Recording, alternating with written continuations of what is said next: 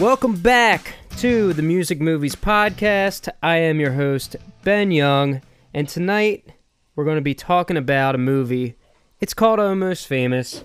Um, I'm here again with my special guest, Drew Keane. I think it's eight weeks in a row, man. Dude, it's insane that I have had this much free time to do this with you. Very excited to be here for the eighth week in a row. Thanks for having me. I did go out of town, but I was able to come back and get the job done. I All I so do is thankful. deliver. I'm so thankful, and I think the fans of ours are thankful as well. Um, Hey, just like this movie, it's all about the fans. it is all about the fans. Um, that that was a big takeaway from this movie. The fans are a big component to a successful band or a successful podcast. So if you are a fan, make sure to give us a five star review on Apple Ooh. Podcasts What a Or- segue. or Overcast or wherever you listen to us. Um, and yeah, man, we're talking about Almost Famous, and you're fresh off of just watching it. What did you think about it? uh, well, yeah, in classic Drew Keane fashion, uh, you wait till the last minute to do it so that you know the mind's nice and fresh. I like it. Uh, Yeah. Um, this movie is great. I haven't seen it in a long time. Uh, like most movies that we have covered so far. Yes. Um, but I thought it was great. Um, I was laughing. And you know, my favorite thing about this movie is first of all, all star cast. Oh yeah, fucking kills it. Um, you forget how fucking talented Philip Seymour Hoffman is. Oh my, yeah, kills it. Kills it and in like, this it role. hurts me to say that I forgot how good he was. Yeah, he's really good, man. Every Dude. every role he fucking destroys. He was great in The Master. He's great in Boogie Nights. Great in this In- movie. Uh, Incredible in Capote. never seen Capote actually. Fuck you. I hear I've heard good things. Punch Drunk Love, he was really good in as well. Great. We I could- watch that in your parents' basement. We could uh we could go down Along his whole IMDb. Yeah, Magnolia. But anyway, look, great, great actor. Great movie. Great acting. Yeah. Great writing. Um, Um. I got a little. Oh. Did you know for him on I- this oh, one? Unless, uh, but I uh, was just gonna say how much better this movie is than that fucking horrible shit you maybe watched last week. But guys, we're living in the now. Here we go, Ben. Let's move it Slap on. me in the face with your. Did you know? So Rotten Tomatoes score. It's got an 89% critic score, 92% audience score. There it is. There it is. Um, but at the box office, it kind of was a bomb. Was It- it, a stinker? Well, here it is. It cost sixty million dollars to make, and it only made forty-seven million dollars at the box office. Oh, so wait, would you call this a cult classic? I don't know, man. It uh, it won some I feel like- Academy I like- Awards. so I feel like it's above the cult classic. Yeah, and I yeah, think it's that's what I'm trying to get Dumb at. as shit that it, it made under what it cost. yeah, maybe the uh, maybe the promotion for it at the time just wasn't that good or something. It also was, you know, it came out in 2000. Uh, two movies about rock and roll in 1979, 1973, maybe not. maybe not what people The- were looking the- for. I don't know. I mean, maybe people were still like freaked out about Y2K, or people were still all jacked up about Y2J Chris Jericho. Talk is Jericho. Another good Exactly. podcast. Yup. Um, but all right, here we go with the real. Did you know? Uh, the Did you music, know? the music budget for this movie was three point five million dollars. You knew that. You're shaking your I head have like the, I have have the exact written- same note. Now, most the- movies are 1.5 uh, million. Yeah, I think I yeah I wrote and that down had, too. They, they had 50 songs in this movie. Yeah, for three point five million dollars. The thing that was interesting to me about this, and probably interesting to you, is that we just talked about the movie yesterday and how they spent ten million dollars for all the Beatles songs, Yeah. and here they And that movie only still sucked. and they spend only three point five million for all of these songs, and this movie was great. So there Great you go. So uh, Cameron Crowe is the director of this movie. Yep. This is semi autobiographical, I have this one written down too. uh, where he toured with the Allman Brothers and Yep. was asked about being a narc. What? All right. Oh, I didn't hear that part. no. Go ahead. Oh, A little little spice on that one. Mm-hmm. Uh, so I this plays a lot in the movie because he's obviously grabbed by the by the, the collar a bunch, saying you're a narc, especially when uh, Russell is on acid. We'll get to that. Uh, but and then he was uh, there's a lot of play with this because he was also almost in a fatal plane crash with the Who. Really? Did not read Dude. that one. That's Did you know? That's that's uh that's crazy. But yeah, he also wrote for Rolling Stone magazine. Yep. I mean, so it is sort of based on his life. Um, Cameron Crowe's a good director. He did uh, Say Anything and Vanilla Sky. I stand for that movie. I think it's underrated. Um, yeah, I like him, and that is pretty cool that he was able to come out with with this film. I think it really a works. movie that's loosely based off himself. Yeah, yeah, it's pretty Kind cool. of cocky, like the move. Um, all right, I'll Appreciate I'll the swagger. Yeah. Um, there actually was a band called Stillwater. Did you know that? I did not know, but what I what I do know is that band name is fucking weak. To me, it sounds like a '70s band name. Um, there was mean, a. Go yeah. ahead.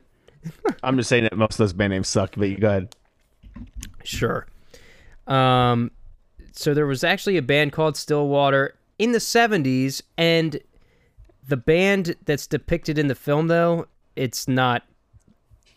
It's not the same band that it's based on. They just took the name for the movie. Um, and the band, I'm not surprised to hear that. yeah. Um, Cameron Crowe was probably like, "Oh, you sound like a '70s band. Let's just take your name." And apparently, the band was cool with it, so Sure. they went with it. Whatever. Yeah. Yeah.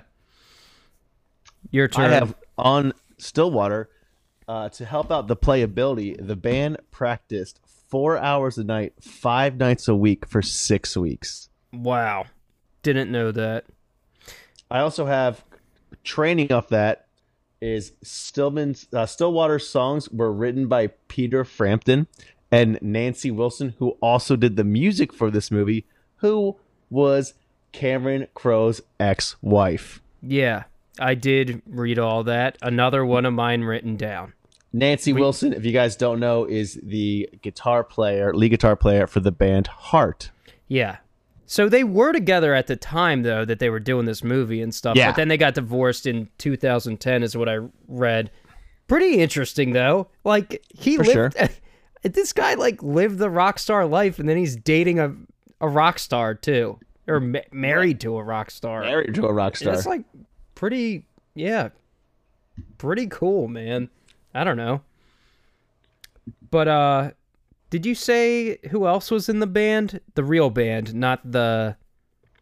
oh, the no, just Peter Frampton wrote. Okay, well then I'll lead into my. Did you know?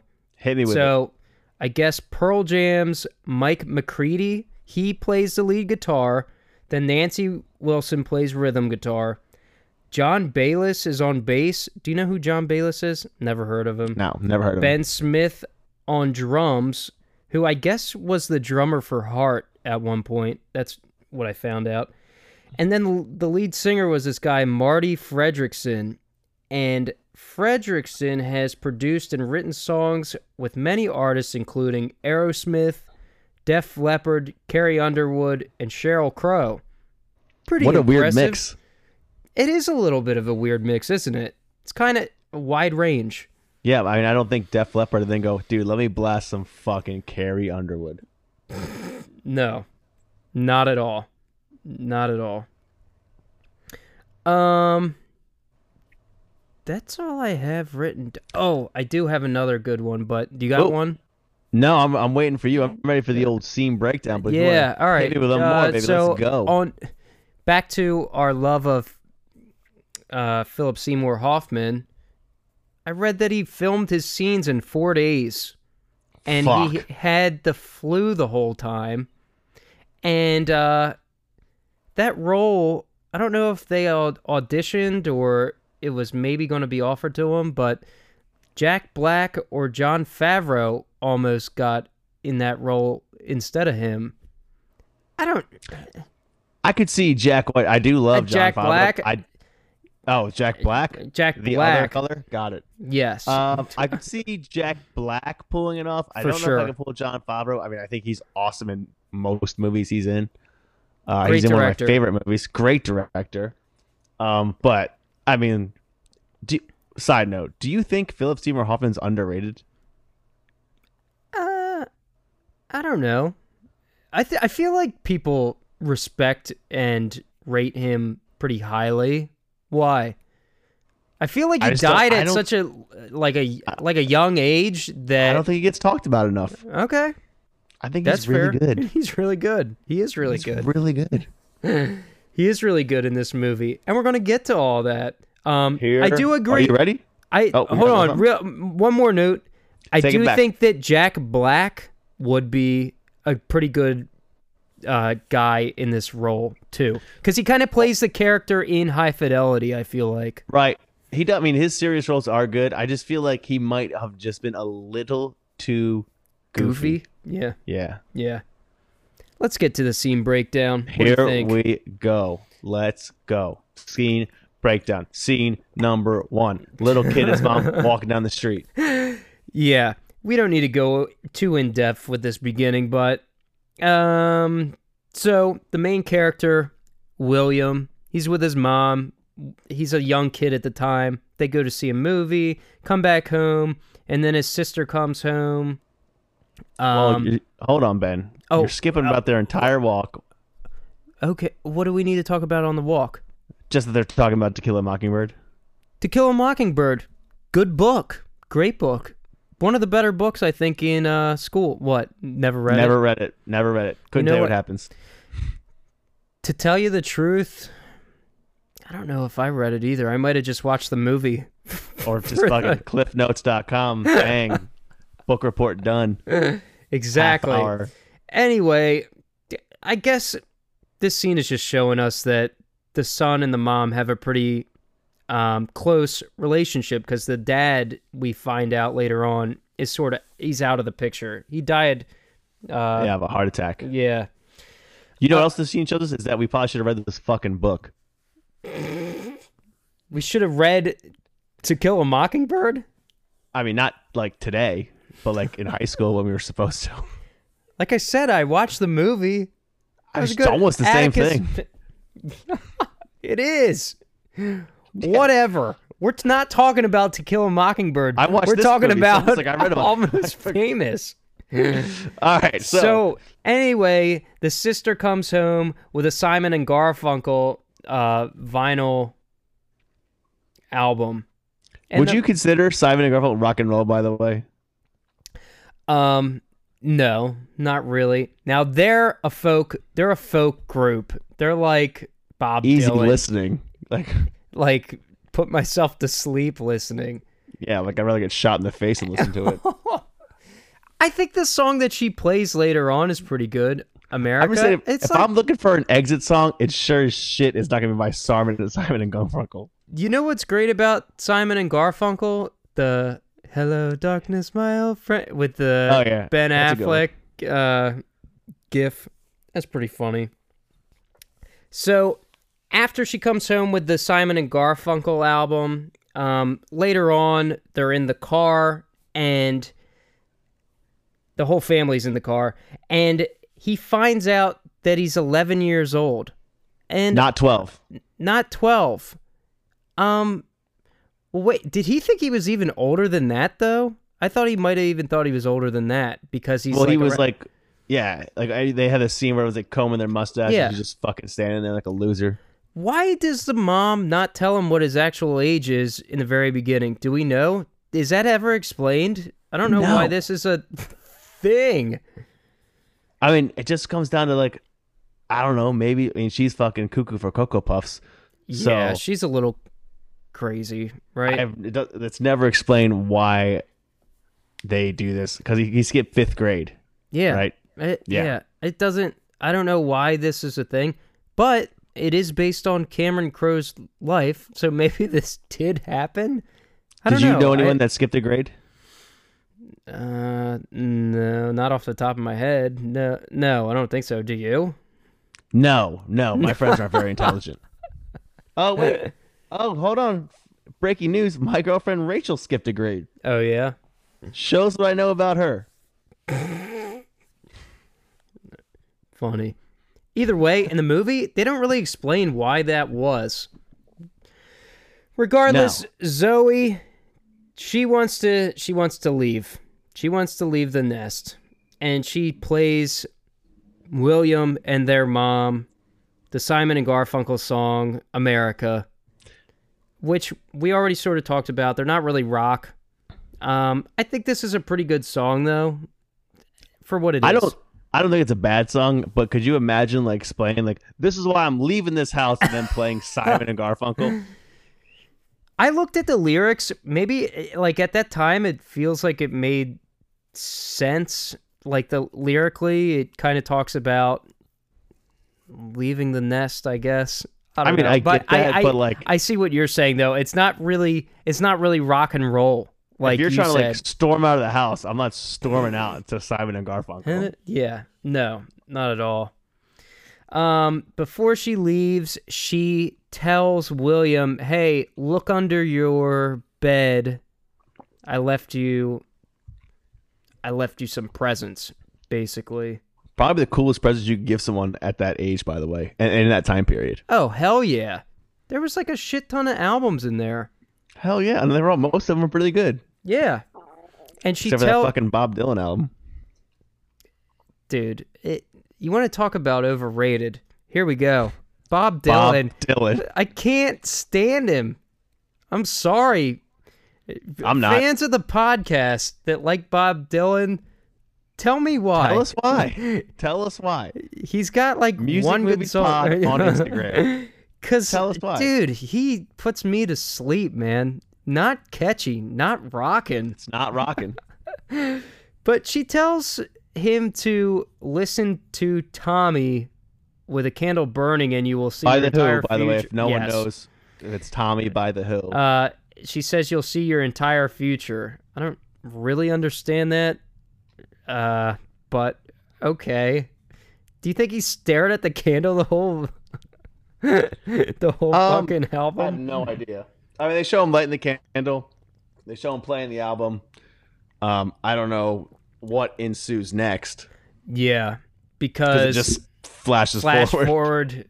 Yep, here we go. saw the future. Here we go. Here we go. I'm a writer now. oh, look at what we have here. Oh, it's Billy shit, also- Shakespeare.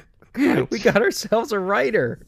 I do love that. Like it slowly becomes like, damn you, rock and roll music. Oh yeah, for sure.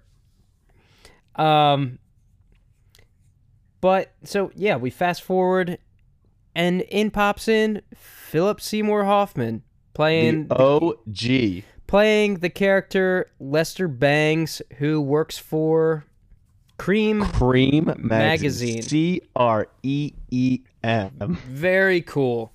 And here is what I ask you. You remember magazines?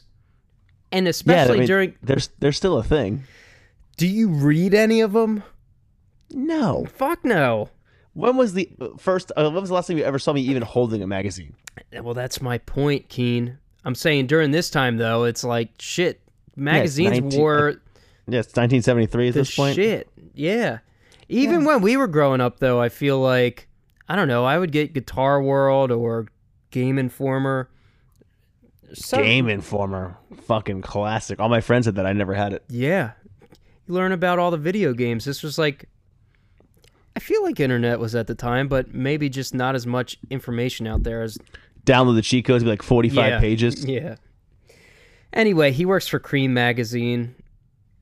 And this is where I guess William sees him at a radio station or something. Well, I think they must have been in some sort of contact beforehand. Yeah, because he like knew that he was there. Right. That was weird. Uh, I mean, well, they later say that he sent him a, a bunch of his articles that he was Oh, writing. things like okay. that. That makes sense. Um, again, though, I mean, I have to comment on just Philip Seymour Hoffman. Like, I, is he even acting, or he's just this fucking rock and roll? I mean, he had Yeah, a very rock and roll death. Like, Yeah. I mean- Unfortunately. Like fucking talks about the doors being drunken buffoons. I'm like, dude, you are that, and I love that you're doing this. yeah, I mean, and just- then he like just you know- takes out the vinyl. Iggy Pop! Amen! Oh, I just put this on. This isn't on your playlist Lester, either. don't you think it's a little bit early for that? Not for me. Yeah, that was a great scene. And it leads to uh him chatting with William afterwards. And I thought this conversation was pretty funny because Philip Seymour Hoffman's character asks him, he's like, Do you like Lou Reed? And William's like, The early stuff. Then he tried to start sounding like Bowie.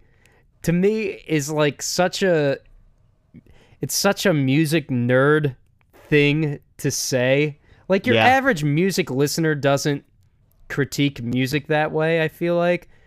But like I don't know, even now, if you and I were talking about a certain band or something, we'd probably get into the nitty-gritty of something and be like, Oh, for sure. Oh, yeah, they're I like their early stuff, but their later stuff, you know, it sounded like crap and but uh yeah, I just thought that was that was a cool little add in to show how how well in tune William is with the music. That he's listening My to. My thing is like, why wouldn't you want to sound like David Bowie? He's like one of the biggest rock stars of all time. That's a good point. I didn't even think of that. It's like I yeah, love David Bowie. I want to Yeah. sound like him. Yeah, somebody should have stepped in and be, been like, "Yeah, he is ripping off David Bowie because David Bowie's awesome." Dude, David Bowie fucking rules. That's why I'd rip him yeah, off too. Yeah, he's better than Lou Reed. Sorry, I said I'm it. Second I time like today, I not. like Lou Reed too, but I'm Me too. taking He's great I'm taking Bowie over Lou Reed though. for sure. Seven days a week. Yeah, yeah.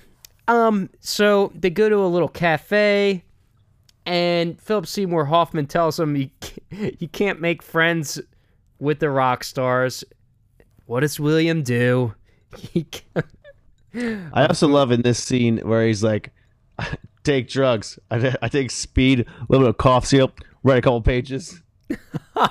that is good.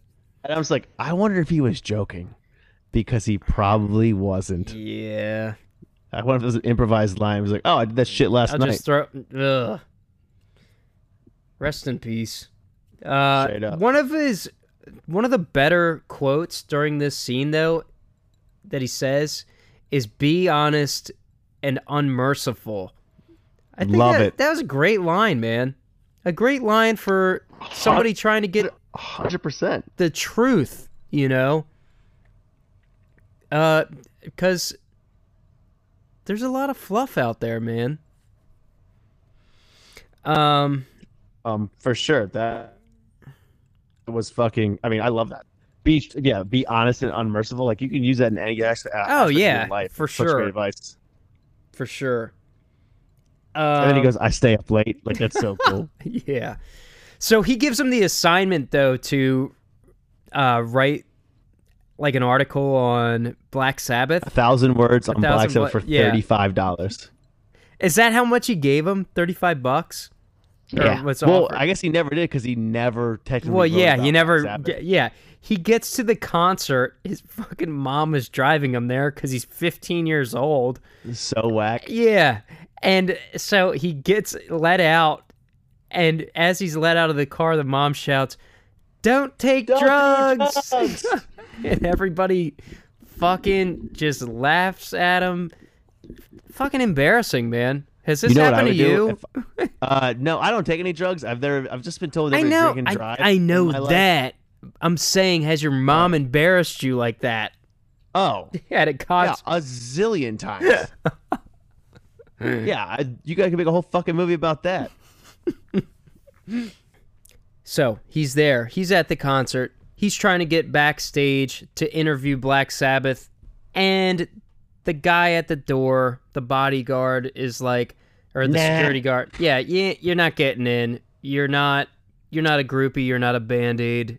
There's You're a lot get- of girls. There's a lot of girls. There's a lot of guys girlfriends. Back. Yeah. There's a lot of girls girlfriends back there. That's another movie we're going to talk about at some point. Yerp. Um, but doesn't let him in, and that's when we meet Penny Lane, Kate Hudson. Kate Hudson, not the Beatles song. No, Penny Lane, Kate Hud- Kate Hudson. Um, this scene Not is pretty groupie. funny because they say we're not we're not groupies, we're just band aids, and it's like, well, what Hilarious. the hell is the, what the hell does that title, mean? though. Yeah, Band Aid. Yeah. Love it. and the the one girl is like, You know, she was the one who changed everything. She was the one who said, no more sex. No more exploiting our bodies and our hearts. Right, right. Just blowjobs, and that's it. First of all, I don't believe it. Secondly, still a funny fucking line. So after we meet Penny Lane, Stillwater shows up, the main band of the movie. Um, William, he's not getting backstage from the band aids. He's not getting backstage from the security guard. Black Sabbath, they don't give a shit. But Stillwater shows up, and William's like, I'm going to throw one more Hail Mary here. Let's go. I'm gonna shoot my shot. Exactly. And Stillwater, at first, they're like, oh, like, you're the enemy, man. You're going to write some shitty article on us that we don't want out there. Um, and that's when William turns the tables and goes, hey, you're great in this, you're great in that, blah, blah, blah. It starts like just Butters them up. Yeah, butters them up. And they're like, them up. they're just they're like, hey, wait, and then he starts walking away, but then they're like, hey, wait a minute, man, come on back here, you know, come on in, you're cool. Um, my question. Because he was a fan then, not a critic. that's a good point. I didn't even think of it that way. Bang. My question to you, though, as a member of several bands, I feel like, I mean, for me personally, though, like, if I was backstage, like, about to, I mean, I guess I'd be in a different mindset or a different position. But regardless, if a reporter comes up to us, like, and we're in Jostin Swingline and is like, I want to write an article on you guys, I'm immediately saying, hell yeah, go ahead. Hell yeah. I'll sit down right now. Let's go. Yeah. You know why? Because it's fucking free promotion, man. Boom. Yeah. Es- Exactly. especially during that time when there's no internet, getting your name out there. However, I have been like interviewed like in between sets, and it's like insanely hard to focus when you're dripping wet in sweat, you're half drunk, and you just don't give a shit. Oh, for sure. I bet. I mean, yeah, this was in terms of Stillwater. This was pre-show though. I mean, I mean, they were an hour and a half late though at that point. yeah. And they didn't really know what was going on, and William didn't know that he was going to be starting to write a whole thing True. on Stillwater either. He just sort of snuck his way in. I Um, would. Yeah. I think one of the funnier things Jason Lee, the lead singer of Stillwater, what's his name? Jeff. Yeah, I think his- Jeff. Also, Jason Lee, like him a lot as an actor. n- I didn't think that he'd be the frontman in this movie. Yo. Yeah. You, you want to get into that right now? Let's do it. Um Buckle up. He's good. he I I like him as the character of the lead singer, but when it co- maybe I should save it for the performance. We're not at the the performance yet, but that's what I want to talk about. And that's what we call a tease. Yeah, let's get back to it. So, Jason Lee, he's okay in this movie. It's a little weird, but he says a great line. He goes, Rock and roll is a lifestyle and a way of thinking. And it's not about money and popularity, although some money would be nice. But it's a voice that says, Here I am, and fuck you if you can't understand me. I thought that line was great, and it kind of resonated with us because it's like, Oh, for sure. yeah, we'll take some money, man. The other line that I thought that he said resonated with us as well was, "Here I am, fuck you if you don't understand me." Here I am. Fuck you if you don't under. Dude, that's a rock and roll line, man. Hell yeah, It's like, yo, I'm not gonna compromise Jason Lee, people. good actor this movie. not the best front man, but we're not talking talking about acting. Yeah. Um but I yeah, I agree with him. But it is funny the things that he says in this scene kind of come back to bite him in the ass a little bit in Yep. the end of the movie because he's being a little too real. He is his- writing checks that his ass can't cash. He's being real, but he doesn't uh he doesn't understand that being real can also have some consequences. Yeah. Like, oh shit. I I sound like that? When keeping it real goes wrong. Um then the guitarist I keeps it real. Then the guitarist, um, what's the guitarist name? Russell. Russell, yes, meets. I'm putting up parentheses meets Penny Lane because they've obviously met before in the past, and there's obviously a connection between the two of them. William sees it, um, and this is like right before they go on to perform, and this is where we're going to get into the Jason Lee stuff, but they do their little they do their little chant before the show pre-show? yeah the, and uh i forget how the chant went off the top of my head Something like but piggyback rides and something shit. yes yes yes yes do you remember our little chant before our shows Like I could ever forget. We're not gonna tell what it is. What's that we're not gonna what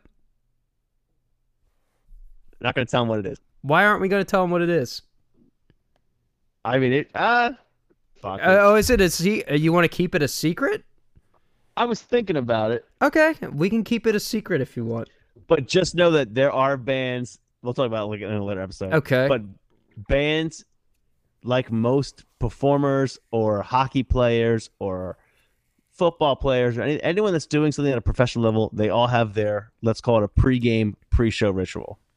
yeah and they definitely show that Like in, In in other in other bands that I was in, the most common thing is like y'all take a shot together, y'all like get together, say a little one two, and then you go on your show.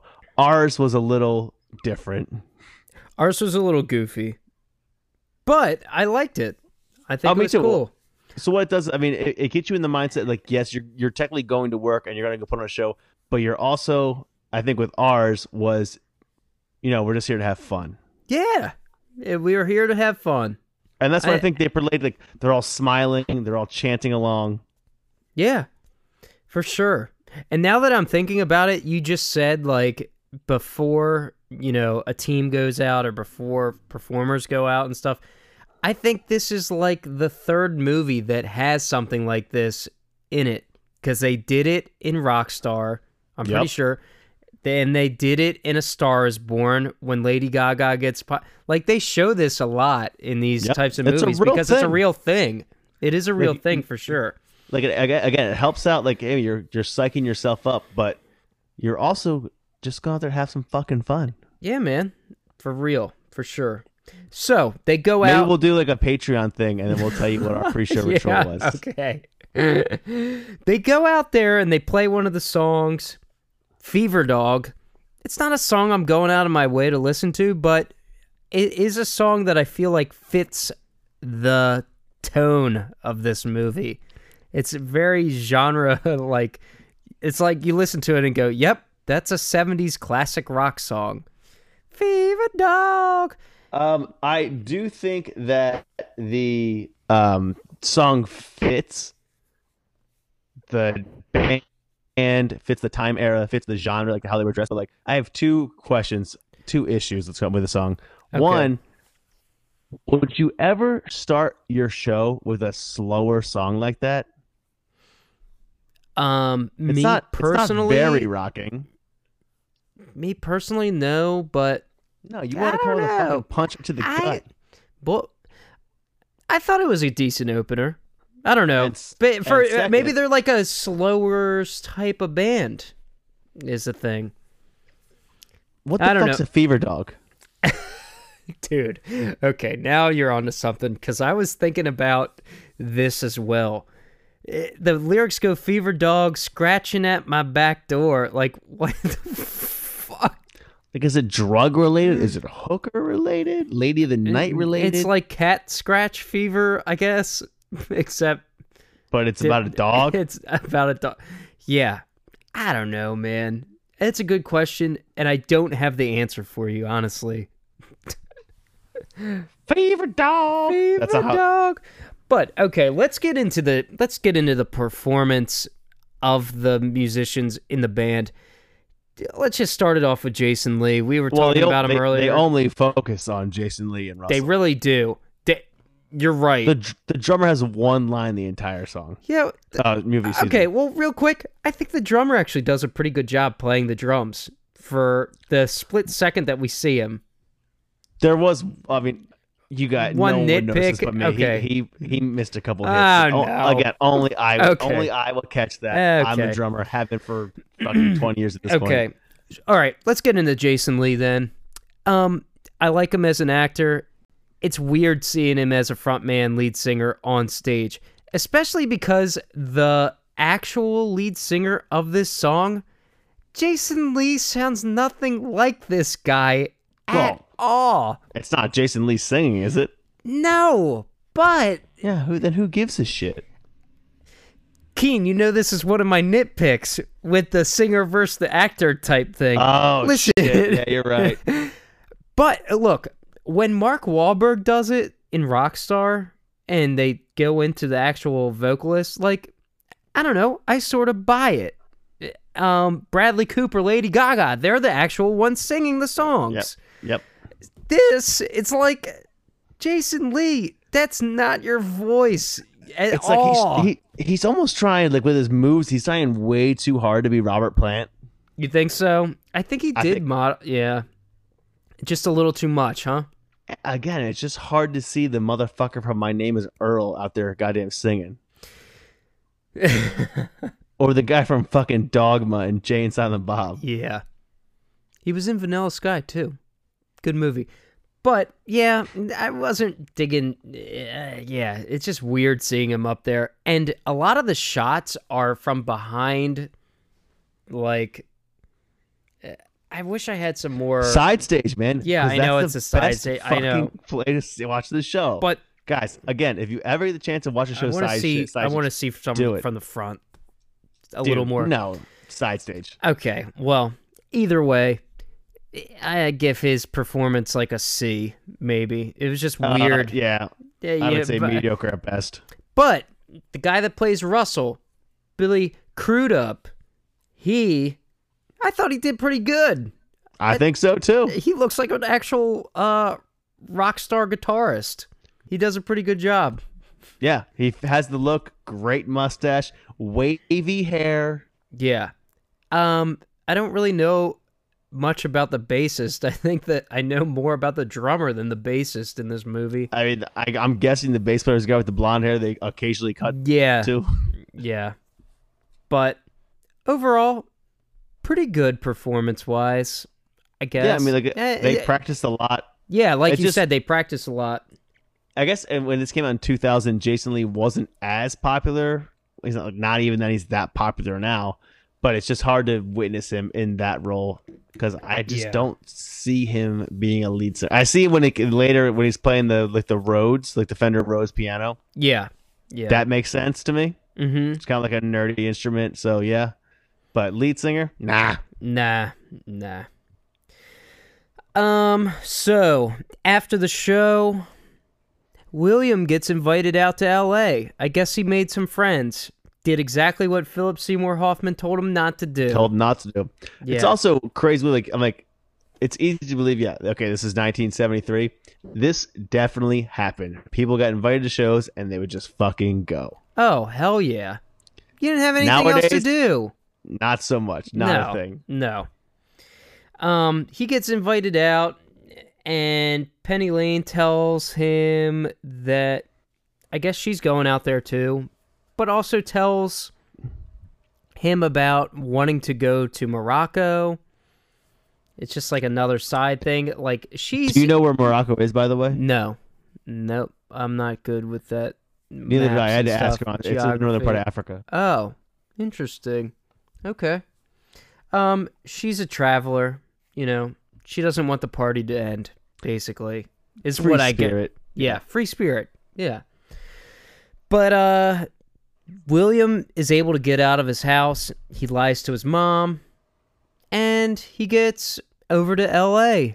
Speaking of lying, Oh, a, a common trait here in the Music Movies podcast, the scene of him telling uh, Penny Lane his real age and her agreeing, uh-huh. Yeah, yeah, yeah. and like it's loosely explaining, telling him how to lie to get where he needs to get. But does he ends up telling the truth though? Yeah, huge mistake. But That's a good point. No, I see what you're saying. I, but I it see what comes you're up saying. it comes up in later scenes, like especially when like when they're all kind of fucked up, or like it's it's a reoccurring thing where he's like, boom, yes. bang, Yeah. bang. No, for sure. It's actually in a scene coming up that like a couple scenes later when he's in the hotel room. I'm skipping over the uh, Jay Baruchel cameo. They're all hanging out in the hotel. Cool cameo Cool. means nothing in the yeah, movie. me- means Like, nothing. He keeps popping up, but um, you're right though. He so Rolling Stone catches wind of some of his articles, right? And what's Am he I- do? He fucking lies. He Fucking starts- lies. He like drops his voice a few octaves Oh, to sound super old, and they're like, "Hey man, we like your work. We're gonna give You're a you journalism major? Yeah. and uh, he tells him he's like, "How about a article on Stillwater?" And they're like, "Hmm, all right, I we'll give like- you seven hundred and fifty bucks for it." He's like, Like they- "Holy shit!" I'm not saying like that band wasn't popular. But, uh, this is just it was like, how about this one band that I already know and already saw instead of the whole Black Sabbath concept that I was originally going for? Yeah, Like, oh yeah, you can about that band. That's I guess the opening The act, opening but, act. But then Black Sabbath is never mentioned ever, Ever again, again. in this entire fucking movie. they mention a ton of different bands in this movie, and you never see them. I feel like Nope. Ne- never. Nope. either way, I thought that conversation was funny where he's talking to the guy, the guy offers him like 750 bucks and then he's like, "All right, we'll give you a 1000." And he's like, Yeah. "Oh my god." Holds out. Yeah. That's great, man. And then he talks to his boy Philip Seymour Hoffman again and he's like, "Don't do it. Don't Fuck do it." Rolling Stone. Fuck Rolling Stone. He's like, those guys are the enemy, basically. I like that he keeps in touch with him, though. It's like I love that a good, too. It's like a good balance. Like even I if he doesn't follow through with exactly what he tells him, you know. I just really love at the end of that conversation, he, he hangs up and Phillips Johanna goes, "Kids doing drugs," and then it cuts to the mom and go, "Don't do Don't drugs." do drugs. Yeah, that's great. Um, so where are we at? Uh, right now we're at where he just kind of meets the band. Well, not meets the Yeah. band. Tell them We get on the tour bus. Yep, and he goes, "I like this line a lot." He goes, "Make us look cool." Yeah, yeah, yeah, yeah. Okay. And- so, all right, go ahead. Well, just with this, like as like, you and I both have been in the situation where we've been with reporters or photographers where we have said, "Make us look cool," and we have gotten the exact opposite of making them look us make us look cool. I can't think of a sp- specific time. You can't, uh, dude. All right. Go, well, tell me. All right, this is some Delaware shit. Our band, obviously Delaware based, Johnson Swingline. We were in the Spark Summer Series, Spark Magazine. We were able to get a photo shoot in the Wilmington Blue Rock Stadium when it was closed, and then we snuck into Kahunaville and had a full photo shoot. And they picked the goofiest fucking photo we've ever taken in our entire life to be our press photo. And Yeah. any time for the next three years that our band was talked about, it was the photo of us making looking like fucking assholes. That's a good. you don't point. remember this? No, I do remember that. Uh, I do remember that, and uh, I think that's one thing that we didn't. At least I didn't. Like, I feel like my main focus was just writing the songs, and it didn't really go further than that in terms of like what our look should be. I was about what- image. What's that? I said I was about image. You were about image? Well, then where were you on that one, dipshit? Well, they didn't send us. They didn't send us like, "Hey, we're gonna use this one." They just chose that one. That is true. They took a shit ton of pictures that day too. It was a whole day It was a whole shoot. fucking day. I I had to take off work. God. Either way, I let's get back to the movie. I love this line as well when he says just make us look cool. And I love that he's like explaining to William like, "Hey man, uh this is like what happens on the road stays on the road type stays of on the road. It's like what happens in Vegas stays, in Vegas. Yeah, he's like, listen, man, uh, you can you can write what you want, but also just remember, I got a wife at home, and Yeah, but, I'm banging. but make Penny sure you don't tell them that we're all fucking scumbags. Yeah, yep, another another group of scumbags. Here Fit we right in. um, but so after this scene, we move on to a performance at another show. It looks like it's a state fair, honestly. It does. It's like outside somewhere. And I wanted to talk to you about this. So, Talk to me. um, Russell, he in this performance, he does he like grab the microphone stand? He grabs the mic. Why is he doing that? First of all, because he's a guitar player. I don't really understand that. I mean, sometimes you just that mic, but I do understand where you're coming from. Yeah, no, okay. I mean that makes sense, but he gets like fucking electrocuted. Has this does this happen? Like has this happened in real life? Did you It- read this anywhere? Like I think I know for a fact it definitely has. okay. Uh, I have never been personally electrocuted. I have chipped a tooth on a microphone, but I do remember. Do you remember when we were playing in Florida? And what? 1984 Club, New Year's Eve, Gainesville, Florida. Okay. Ben Mink's microphone kept shocking him, so he put a, his fucking sock over the Oh. microphone. I do remember this. And it's something that so that is what I wanted to bring up that I do remember sometimes like if you're up close enough to a microphone, if it's not grounded properly, You'll like, get shocked. This is a real thing. it'll shock you a little bit and not to the extent that it like fucking electrocuted the guy in this movie, well, but in you can 1973, uh, yeah, I, I mean, I don't know. Yeah, it's it's fucking crazy, man. Because, but like what was happening with Mink, like you put your mouth up close to it, you can like feel that buzz. It's not good. it was a real issue. I remember Yeah, this. yeah, it was. Um, but I know for a fact, again, if things are not grounded properly, if something's wet, like this, yeah, is why, uh, this is why there's no concerts in the rain. Like the, the- Yeah. the, risk of getting shocked on stage, you're you're holding an electrical instrument and you're surrounded by, by wires. yeah, not a good, not a good thing. Unless your name is Prince and you're playing the Super Bowl, No. fucking show must go on. He's immune to the electricity, I guess.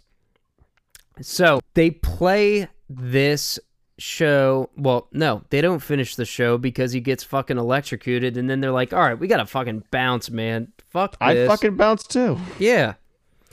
The thing I liked about this scene, uh, podcaster comedian Marc Maron, he's the one that tell is yelling at them as they're getting on the tour bus. Oh no shit. So, do you listen to the What the Fuck podcast? Have you listened to it at all? No. Okay, well, it's Marc Maron's podcast. And in the beginning of the podcast, it has the clip where he says, lock the gates. And that's what he says in the movie lock the gates. And it's just, it's another did you know that I saved for this part of the podcast. Cool. Anyway, so then there's some more bus riding Tons of it. Yeah, and then we get to another tour stop, and this is another crucial scene where their first T-shirts arrive, and it's a, it's a funny but also fucked up scene because the guy breaks out the T-shirts. It shows the whole band. Everyone's excited. Everybody's like, "Oh shit, we got new T-shirts! Awesome!" And then he whips them out, and like only the guitarist Russell is in the limelight and everybody else is like shaded basically. And Let me ask you a question. Were you mad at this shirt? was I mad at the shirt? Yeah. Yeah, a little Really? bit. I wasn't kinda like mad, but dude, if you, yo, if we were, if we Oh, were still a band, band, and then all you saw, all you saw was like Mink or me, like highlighted, and then Oh, everybody else you couldn't see. Like, dude, the thing about being in a band is like, yeah, you're managing egos and everybody's got one and if you see if you see a t-shirt where you know only one guy is highlighted you'd be like what the fuck So what I did like about this, I did like about this T-shirt concept. It kind of relates to the movie where, um, you originally think that he's going to be interviewing Jason Lee's character uh-huh because he's the one that invites them in. That's true The, the relationship turns to where the article and what he's writing is mainly about Russell, yes and he talks about how in in earlier scenes and in later scenes how Russell exceeds the band in skill level, uh, like and things like that. it's true too It's as hundred percent true. already talked about um So like I thought that's why I saw that shirt. I was like, love that. you're like yeah Hey. man i'm down with russ And I also love that, you know, at, they later they have again they have this huge fight. And then he says and then they all leave the room and then Russell calls back in William. He goes, All right, let's go talk. And then William steals the fucking shirt. oh did he I guess he did. Well, no, that's good. That's good to have. That's good to have. I like the line in this scene where he goes, "I'm the front man, and you're the guitarist with Mystique." With Mystique. Yeah, it's like, yeah, maybe that's true, but He at the same time, he does bring out like good examples though.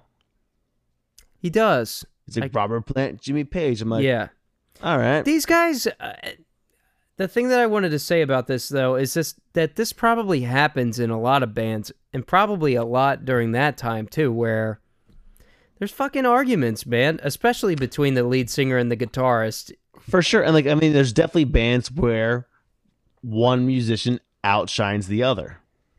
For sure. Or like the guitarist is might be the most important member of the band even though the lead singer is the one singing the songs. Absolutely. I mean, Eddie Van Halen. Eddie Van- dude, Blink 182, Travis Barker. I'm not going to agree with that at all Why would you not agree with that? because he doesn't write any of the songs. But he's fucking so good. He is very good. I'm not going to deny that. But most important member of Blink 182? You're going to say They got Travis? they got so much better when you joined the band. They did, but he didn't write. He doesn't write the songs. Doesn't matter. I, we're just gonna have to agree to disagree on this one. Fine. Go fuck yourself. Go fuck yourself. Travis, Bar- he elevated the band. I want to bring. I actually want to bring up Travis Barker. I wanted to bring him up earlier when we were talking about Rolling Stone because Rolling Stone maga- magazine they are a pretty big deal. At Yeah, least they were. are. You think they still are? I don't know. I don't really care They, for them. they probably well no one really cares for them anymore. They still have tout, I would say. But like early 2000s, I mean, they were huge. Sure. Well, they ranked Travis Barker like 95 or something in top drummers. So, how do you like him now? First of all, the Rolling Stone ranks have always been fucking terrible. Shit. Kurt Cobain is not top five guitar players of all mm. time. Yeah. They've been shit. They put Meg White above Travis Barker. That's how Yeah, important she can't even Travis Barker is to. Blink 182. Anyway, Do not get me started. um so after this t-shirt scene, Russell gets kind of upset. He's like, "Ugh, I just want to be in a band and be cool." And then he goes to William. He's like, "I just want to do something real. I want to find something Find real. something real." And, And then he steals the fucking shirt. Yeah, that's when William steals the shirt, like you had said.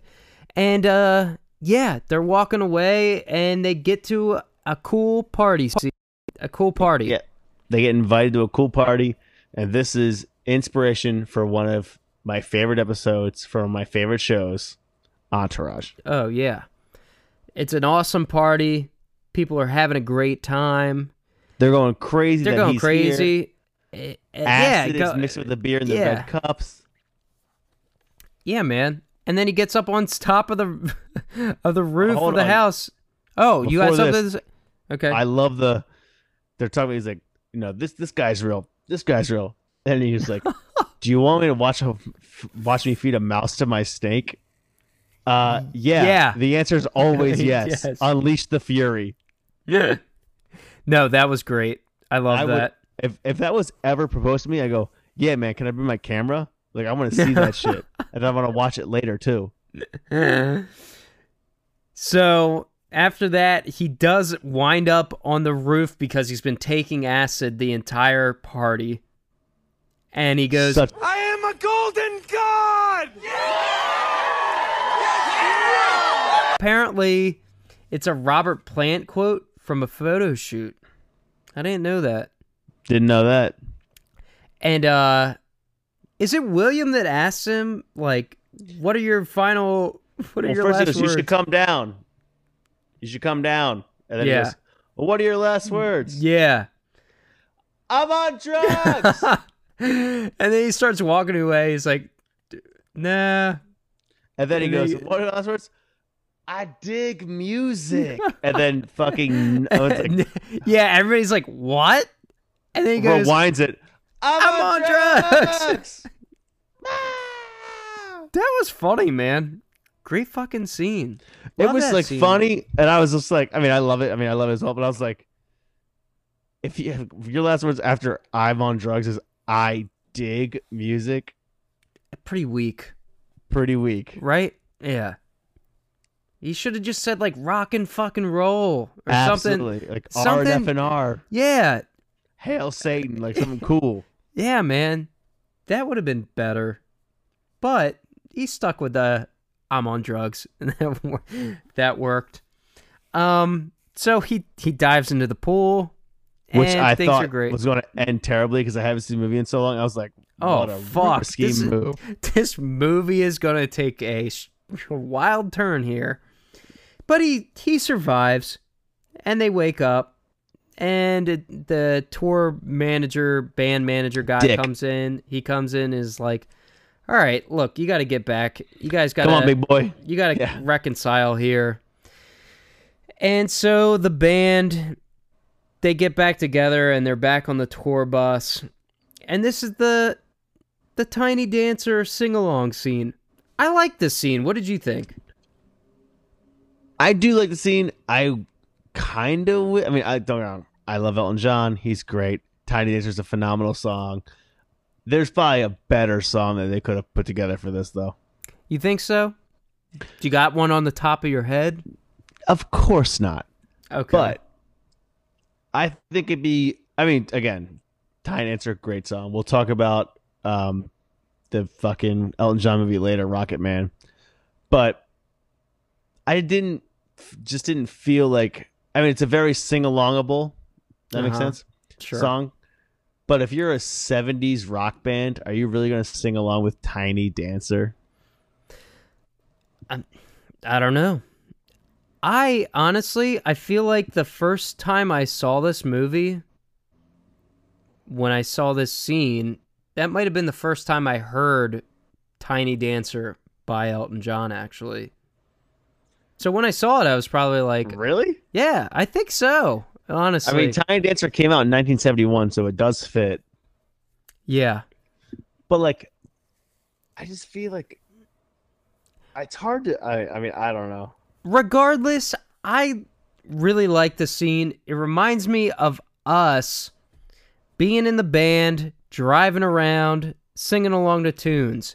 Not that we usually sang the Tiny Dancer, but we would sing along to other bands like Third Eye Blind and uh who's another band we sang along to? Rancid.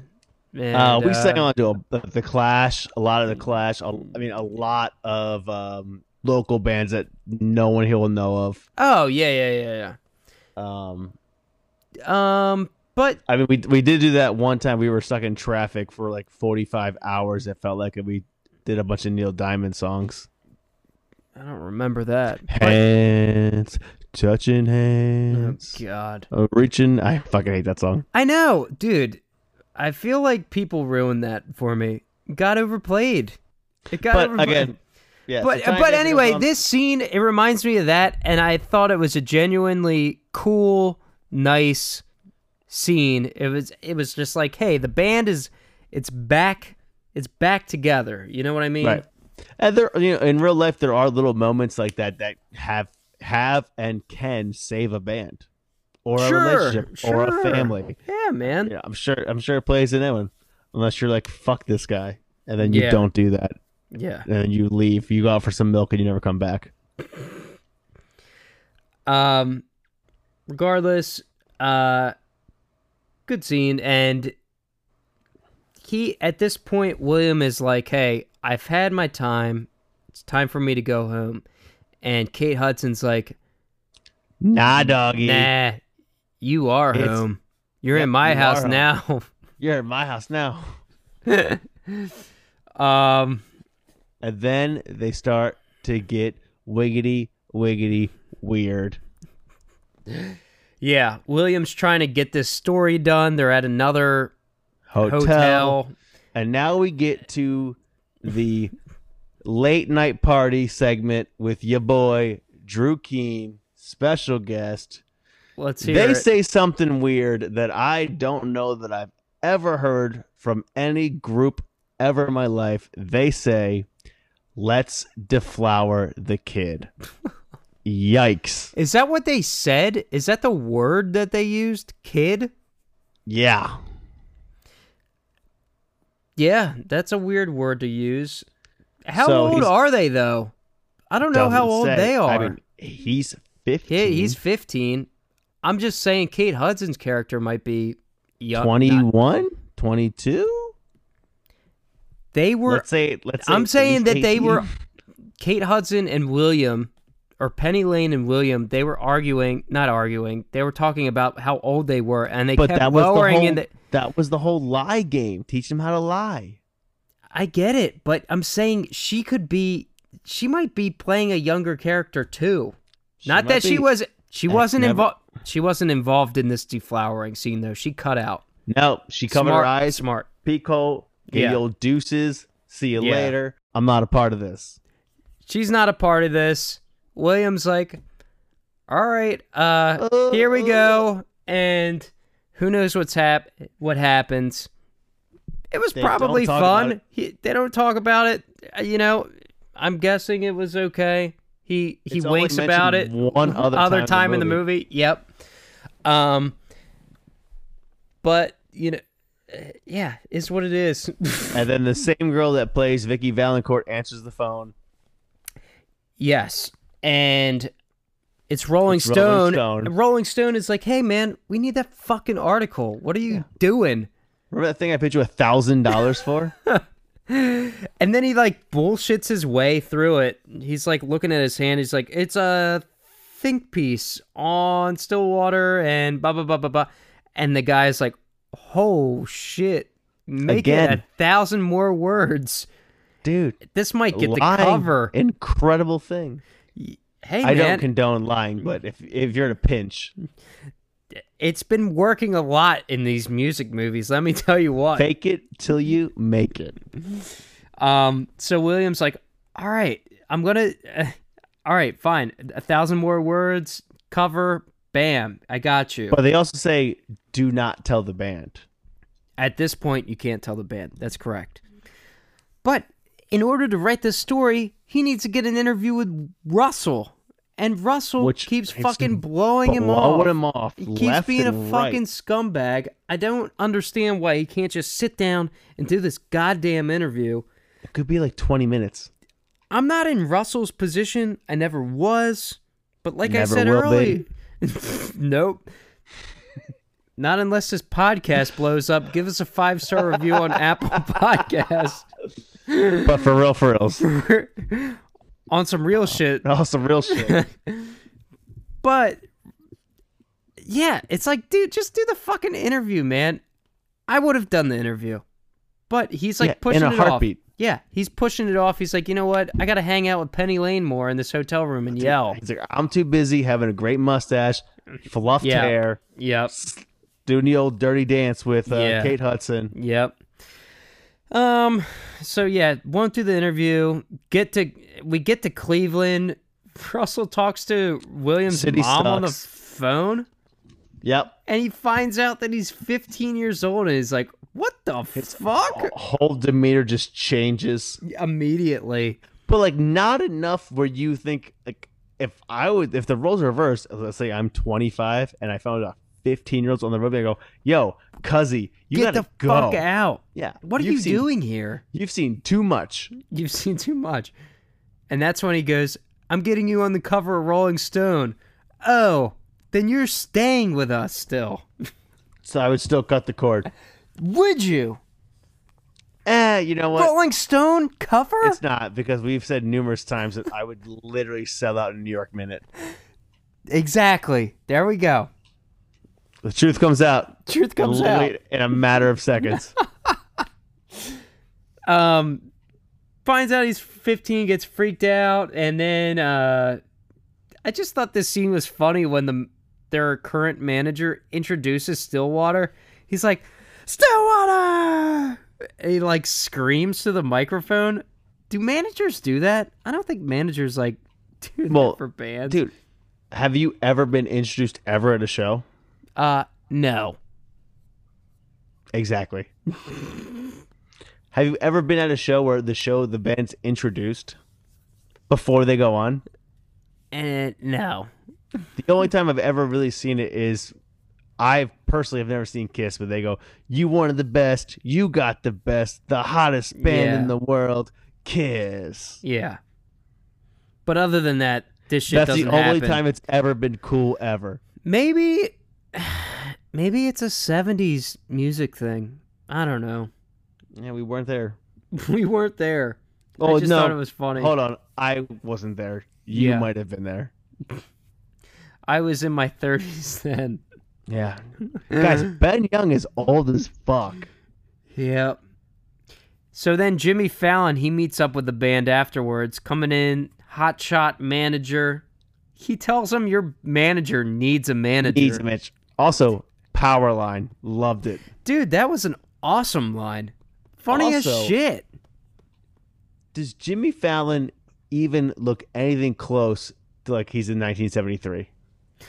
Um, are you gonna say no? Because Yeah, because this is in 1996.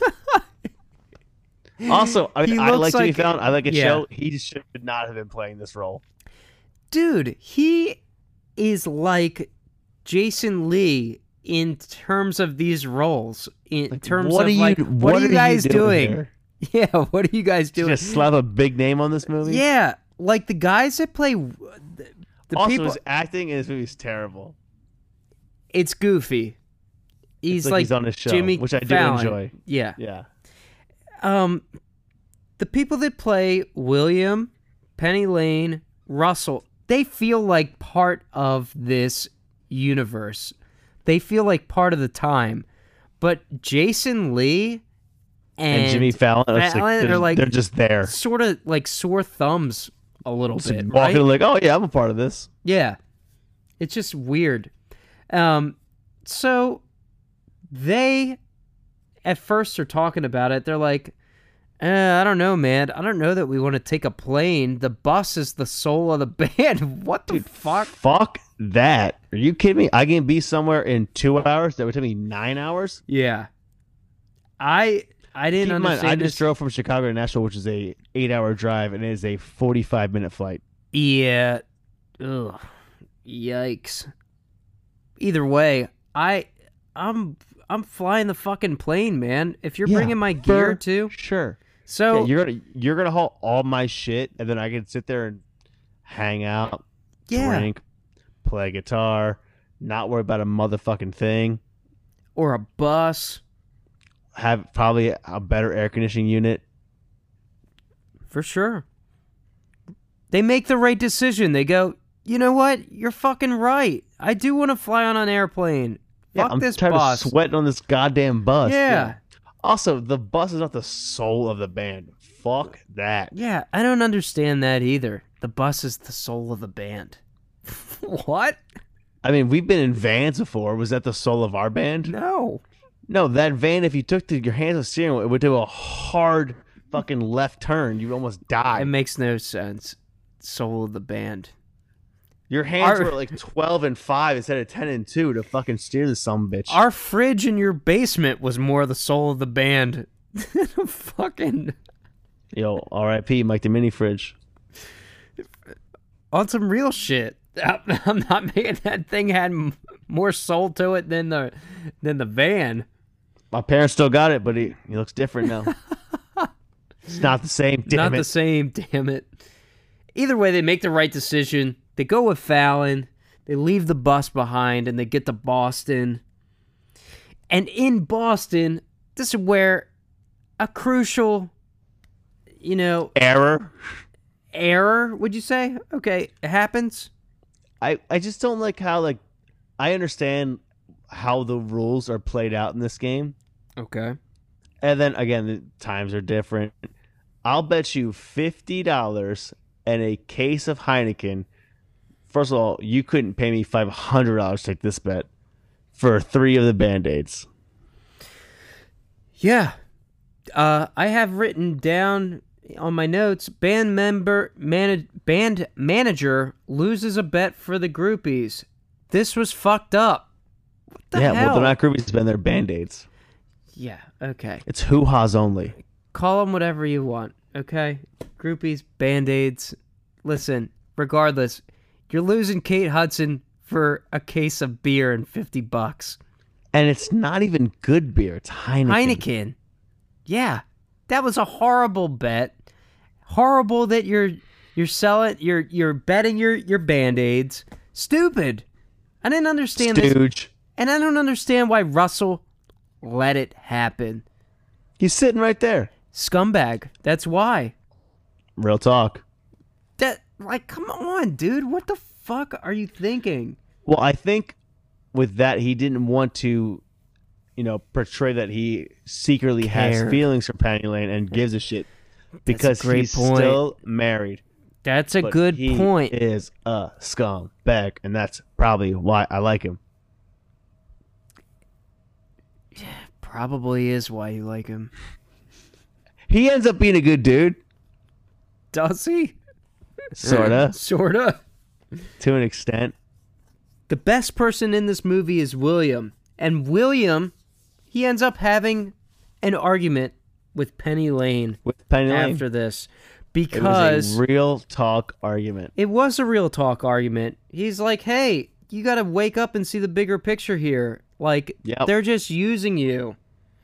And uh what's interesting about this is um there is a message being sent throughout this movie about what's real and what's fake basically.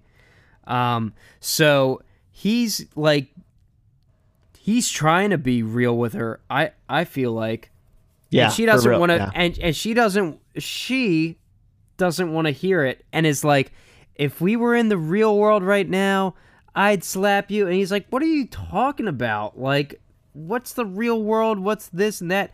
The reason i say the real like being real is like a thing of because remember when russell early on he was saying how i just want to experience something that's real, Real. by going to that party. And she's talking about the outside world being real so her real world is outside of this circus. His real world is i guess sort of outside of the circus too but you know maybe their relationship is a real thing but it's like they both want to deny it to an extent. Well, I take it as uh, William lives in the real world and he's trying to get into the, you know, rose-colored glasses that Kate Hudson's character Penny Lane lives in, Okay. While Penny Lane is trying to get into the real world that William's character lives in. Oh, that's a good point that- because he's oh that That's what, William. that's why they have this. Yeah, they have, this conflict. Well, William is trying to be something he's not, and Penny Lane is like, I'm like, especially when she goes like, at the end, everybody she goes, "What kind of beer was it?" yes. Mm-hmm. And that's where like, I mean, you know, if I was to goes, "Oh, it's Heineken," I would go, "Fuck all of this. I'm so much more than worth than." I mean, Heineken. fifty dollars in a case of Heineken. Yeah. And um she she's just trying she's trying to put up her her shield during Yeah, she does scene. not. She doesn't take it well at all. No. And, And then, I mean, William pretty much during the scene this is where William's telling her like, "Hey, don't go to New York. It's not going to be good news nope. Because who's coming to New York?" Russell's wife. Yep. So, William ends up getting a call from Rolling Stone and he finds out that his story with Stillwater Stillwater is going to be on the cover of Rolling Stone. Oh my god. This would be fucking crazy if our band got on the fucking cover of Rolling Stone magazine. I mean, that's huge. Yeah, Ben, it's the cover of Rolling Stone magazine. And it would be huge. Yeah, it's huge for any band. And it's just kind of funny because Stillwater at first was like, fuck Rolling Stone, fuck this magazine, fuck that magazine. But then they find out that they're getting the cover possibly or they that they are getting the cover They are, yeah. in New, in New York and they're like, "Oh, hell yeah." It's like as soon as that happens, it's like, "Yep, I want to be on the cover." There's also a great line like they, you know they don't put nobodies in the cover of Rolling Stone. Like there's definitely been nobodies in the cover of Rolling Stone. And guess what, bitch? You're next. That's a good point. I mean, I can't say I've collected all the covers of Rolling Stone, but you're probably right. There's probably Um, been dude, a lot of shitty bands on the front at been some point, right? Definitely been some stinkers on that one for sure. Yeah. But yeah, they're in New York, and Russell's wife shows up to spoil the party. yeah. She's also uh, pretty hard to look at Oh, harsh, dude. compared to Kate Hudson. I mean, I'm not gonna, I'm not gonna judge. That's Russell's wife. It's not your wife. No, it's not my wife, but still, I don't think she's terrible looking. She's not great looking. Okay. What is this actress's name? Now I feel bad. We should invite her on the pod so you can. Yeah. Good luck with that. Hey, remember when you were almost famous and you just you weren't rocking? God. Kate Hudson was so much better than you. Oh my god. Um so she's there. Kate Hudson gets pretty much depressed about it because she's in as the one would. Yeah, Yeah. as one would. and goes up to her room and starts taking quaaludes, I guess. Yep. And William's like, "Well, shit, where did she go?" and goes up to I guess save her, would you say? Or try to or talk I, to her. I would say, well, yeah, I would say talk to her, see where she's at. Yeah. Obviously, in that situation, uh, you know, there's the, with the manager walks like, oh, she's with me, and then Yeah. they get in their little push yeah, off, and they're little Russell yeah. comes up. I mean, you know, I've never been in a situation like, this, but I can understand how upset she would be. Yeah. Oh, for sure. Um during the scene when William is up in the room with her, his graduation graduation is going on. Would you rather be in the room with Kate Hudson trying to help her like not be sick or be at graduation? Well, I actually almost didn't even walk in my graduation For what? because it's fucking stupid. Okay. That's fair. I, I like, I literally only asked You my just mom didn't want to go. Okay. I didn't want to go. I didn't shave for it. I didn't do anything. I still had stitches in my forehead from a show that we played where I busted my skull open. oh boy. and uh, I, I didn't want to go, and I wasn't going to go until my mom made me go. Literally the day of. Nice. Nice. But during all of this, uh, I will say I do like William Thusby, and then this is where he gets a little dirty and tries to do the old no pants dance while This she's all was a little, up. yeah. This was a little weird. William, take it, Um, take it down a notch. Take it down a notch, cool it, cool your jets, man. yeah, Um, he does slide into the. I'm gonna go to a place where many men have been before. kind of funny line. Kind of funny line. Yeah, Um, it- he goes in and try and tell that, he, oh, why am I so nervous? I love you. And then I don't. Do you know who these people are that come in and try to pump her stomach? dude, th- that's a great point. Who the fuck called these people? Like, how did they find out? Did Because they're kind of just there. Yeah. How did they? Uh, guys, by the way, we probably should have brought this up earlier in the podcast. We're talking about the theatrical cut of this movie. There is an extended cut that's like 40 minutes longer, and maybe this is explained. But in this cut, they don't talk about who these people are at all Or how they got there. or how they why got they're there, or why they are there. Either way, we did just talk about going into the extended cut, but we found that the theatrical version was easier to find. So this one's for you. Not only that, I ain't got time for that extended cut, even if it is a I don't little know bit what, better. I don't know what 45 more of this minutes would have proved to me. Jesus Christ, it's such a long movie. But they come in, they pump her stomach. She survives. Thank God. So after the scene where these strangers pump her stomach, um, William is walking with Kate Hudson's Penny Lane, and then she tells him her real name, Oh yeah. which is Lady Goodman. Yeah. Penny Lane definitely a better name than that.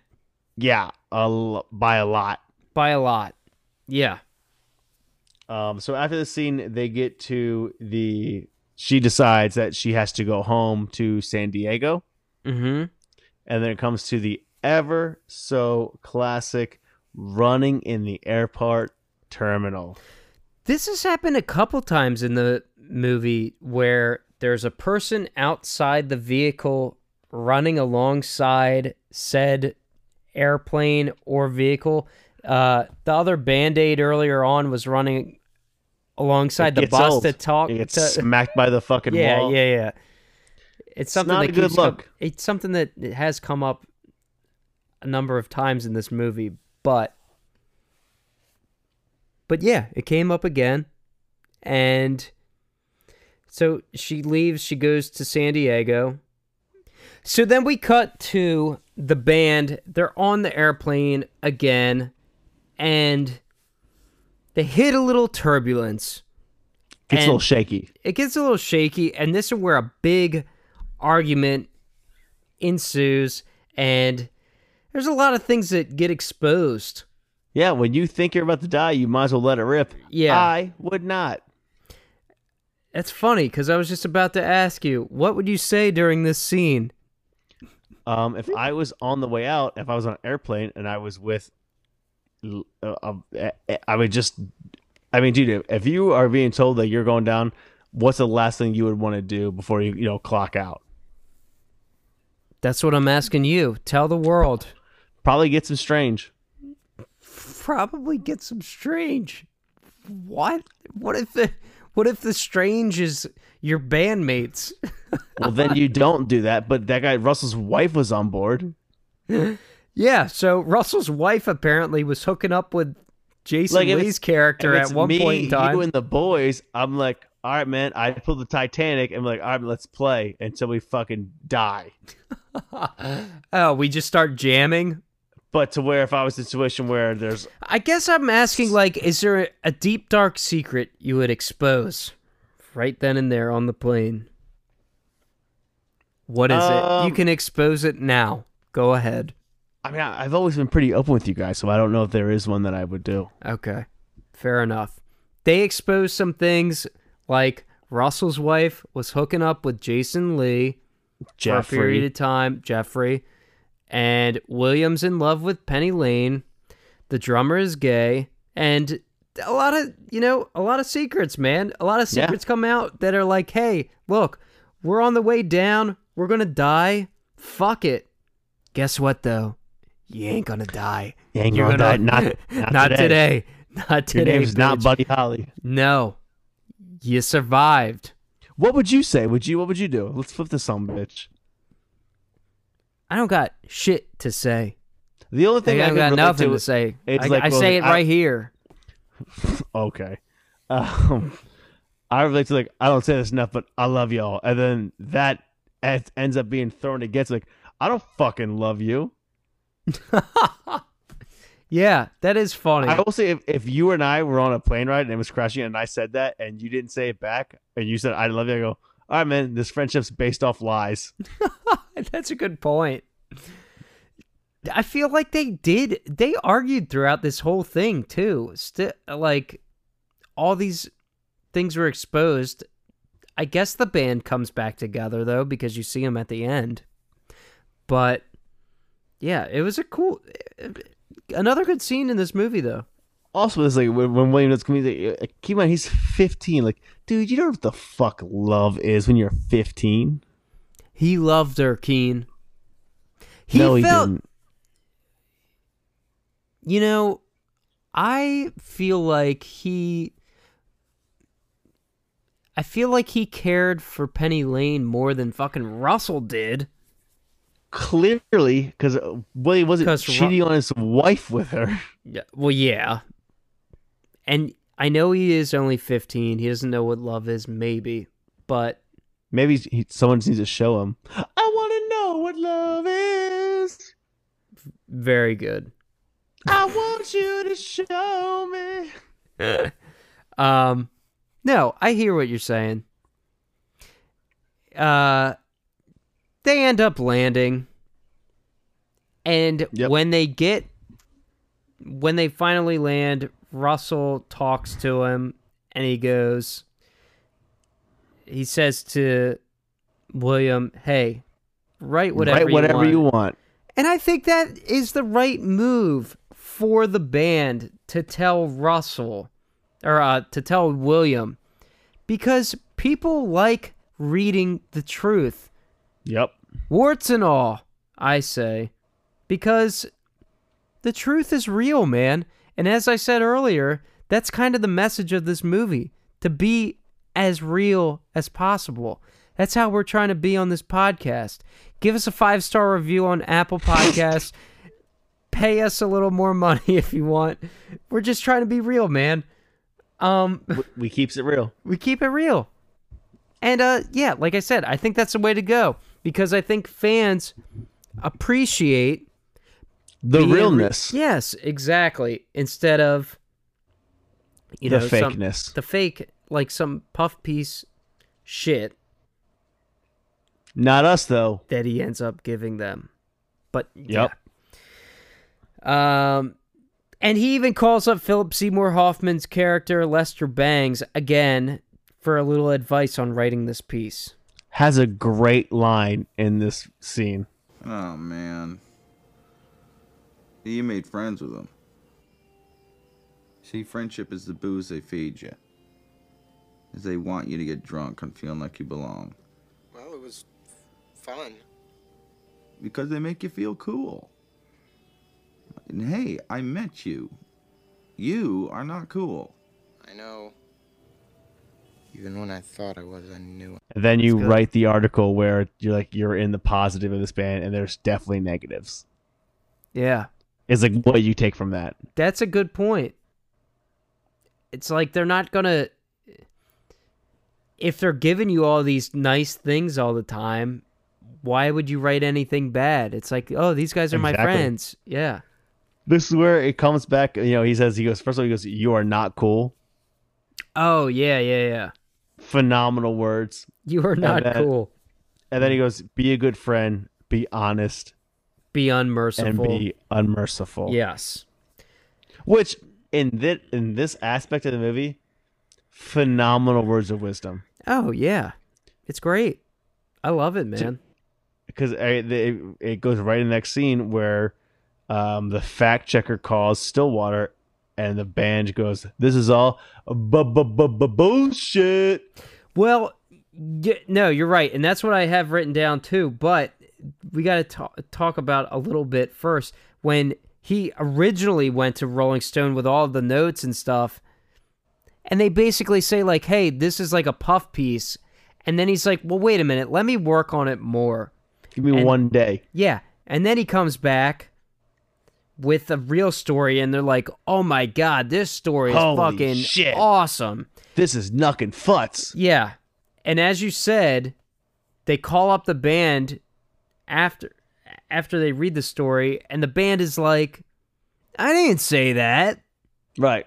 Because they're worried about the image it will uh, portray. Exactly. And um I feel like at that time for sure people worried a lot about their image that was being portrayed. I mean, even now people still Now more than about- ever. Yeah. No, that's a great. And it's like, oh, what do I look like on Instagram? What do I look like on Twitter, Twitter, Facebook, all of it, Facebook, Twitch. Mu- Music Movies Pod? You know? You guys can't see us, but maybe we'll do a live feed one of these days. Yeah. That's a good point. Uh but yeah, they're worried about their image and Jason Lee's character is like yeah, he says I didn't say that when he clearly did at the beginning of the movie and but what he said at the beginning of the movie I thought was he was just being real like I've like I've said, you know? Again, I mean, times are different now. Things, the things are being real are now different. Obviously, Oh, for sure. in 1973 to 1974, you could probably get away with saying things that were said. So the fact checker, she calls up the band and they're basically like, "Yeah, we didn't say that." They get back to William and they're like, "Yeah, it's a bunch of horse shit according to the band." And they decide we're going to go with the Who instead for the cover. And this is totally uh Probably the better decision because that band's better than Stillwater, but okay. either way, it's pro- it's like a fucking slap in the face to William because he busted his ass writing this article, and now it's like, well, shit. Now, now I don't got anything, and so he goes to his sister. I wouldn't say he goes to his sister. Well- she sister finds him in the airport. This is another meetup where it's like, how did you guys know where you'd be? Yep. you know, they find I each mean, other at the airport. Chance You're right. Chance of that actually Chance happening encounter. extremely low. Yeah, unless she, unless they like called each other and were like, "Hey, I'm gonna be on this flight," but it didn't seem like it. She Nope. fucking finds him. thing. No. Um, but William's like, "Hey, you got to do this for me." Brings the sister home. Family is back together. You know, and things I guess are good there. Russell decides to call up Penny Lane and is like, "Hey, we need to meet up and talk because I fucked up. I fucked up. I miss you. I love you." And she's like, "Okay, let me give you an address." And he's like, "Oh, I'm going to get I'm going to get to apologize to Penny Lane." Here we go. Here we go. He gets to the house. and It- just absolutely bamboozled. It ain't Penny Lane's house. Sure isn't. It's William's house. Didn't see that coming. No. Penny Lane hooked him up. He hooked or she hooked up William because she knew that William needed this interview with Russell. So why did Penny send him there other than to hook up William? Uh, I'm I'm wondering does Penny realize she's played this game with Russell for too long? I guess. Well, I think it. I think it plays into what Russell says later in the scene, where it's like, "I wanted to be with her, and you wanted to be with her, but she just wanted us to be together." Oh yeah, that's a good point. um, which I thought was cool. And then, you know, it flashes back to when the fact checker for Rolling Stone talks with like they did not all, and he goes, "Well, did you ask Russell? Like, did you ask Russell?" Yeah. Good point. So it kind of all blends together at that point. yeah. And then fucking Tiny Dancer starts playing. Tiny again. Dancer starts playing again. Yeah. Is that the very end of the movie when Tiny very answer- close. Yeah, pretty close. because they do the The, uh, the interview for, for real, right? and they go, "What does music mean to you?" You get, well, the question is, what do you love about Oh, music? that's it. What do you love about music? That's right. and Stillwater gets ends up getting on the cover of the magazine. Penny Cuts to the- Lane goes to no more Morocco.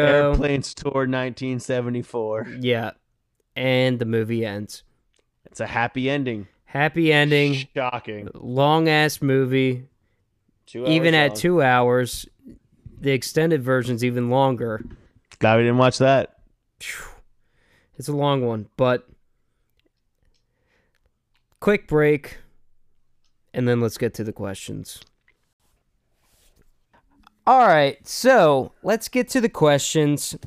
My first question, it's the last question of the movie. What do you love about music? Put me Oh, on the man. spot. Put me on the spot. What I love about music is the. I love a couple of things about music. I love the escape that you that you get from playing music. Mm-hmm. I like the chance to be extremely creative. I still use that in my career now. Yeah.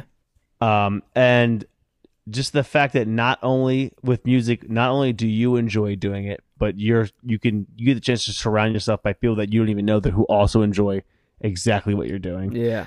Having someone sing along with your songs, especially if you wrote the song, is the best thing in the entire world. That's a good point.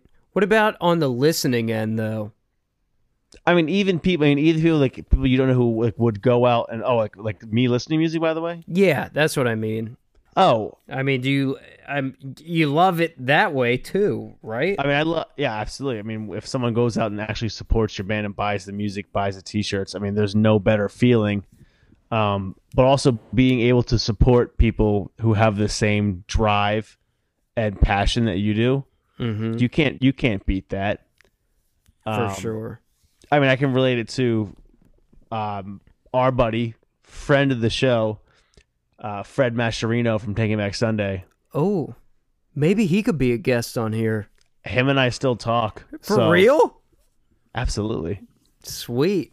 um i mean the way that he puts it i mean i mean his outlook on music is like incredible to me i mean he just wants to go out there play songs play guitar Awesome. i mean and that's all he does i mean which is incredible to me um just you know and Great also just guitarist. the phenomenal guitarist and just the way to you know to reach or touch people in a way that they didn't know that they could feel that way is incredible to me Yeah, man.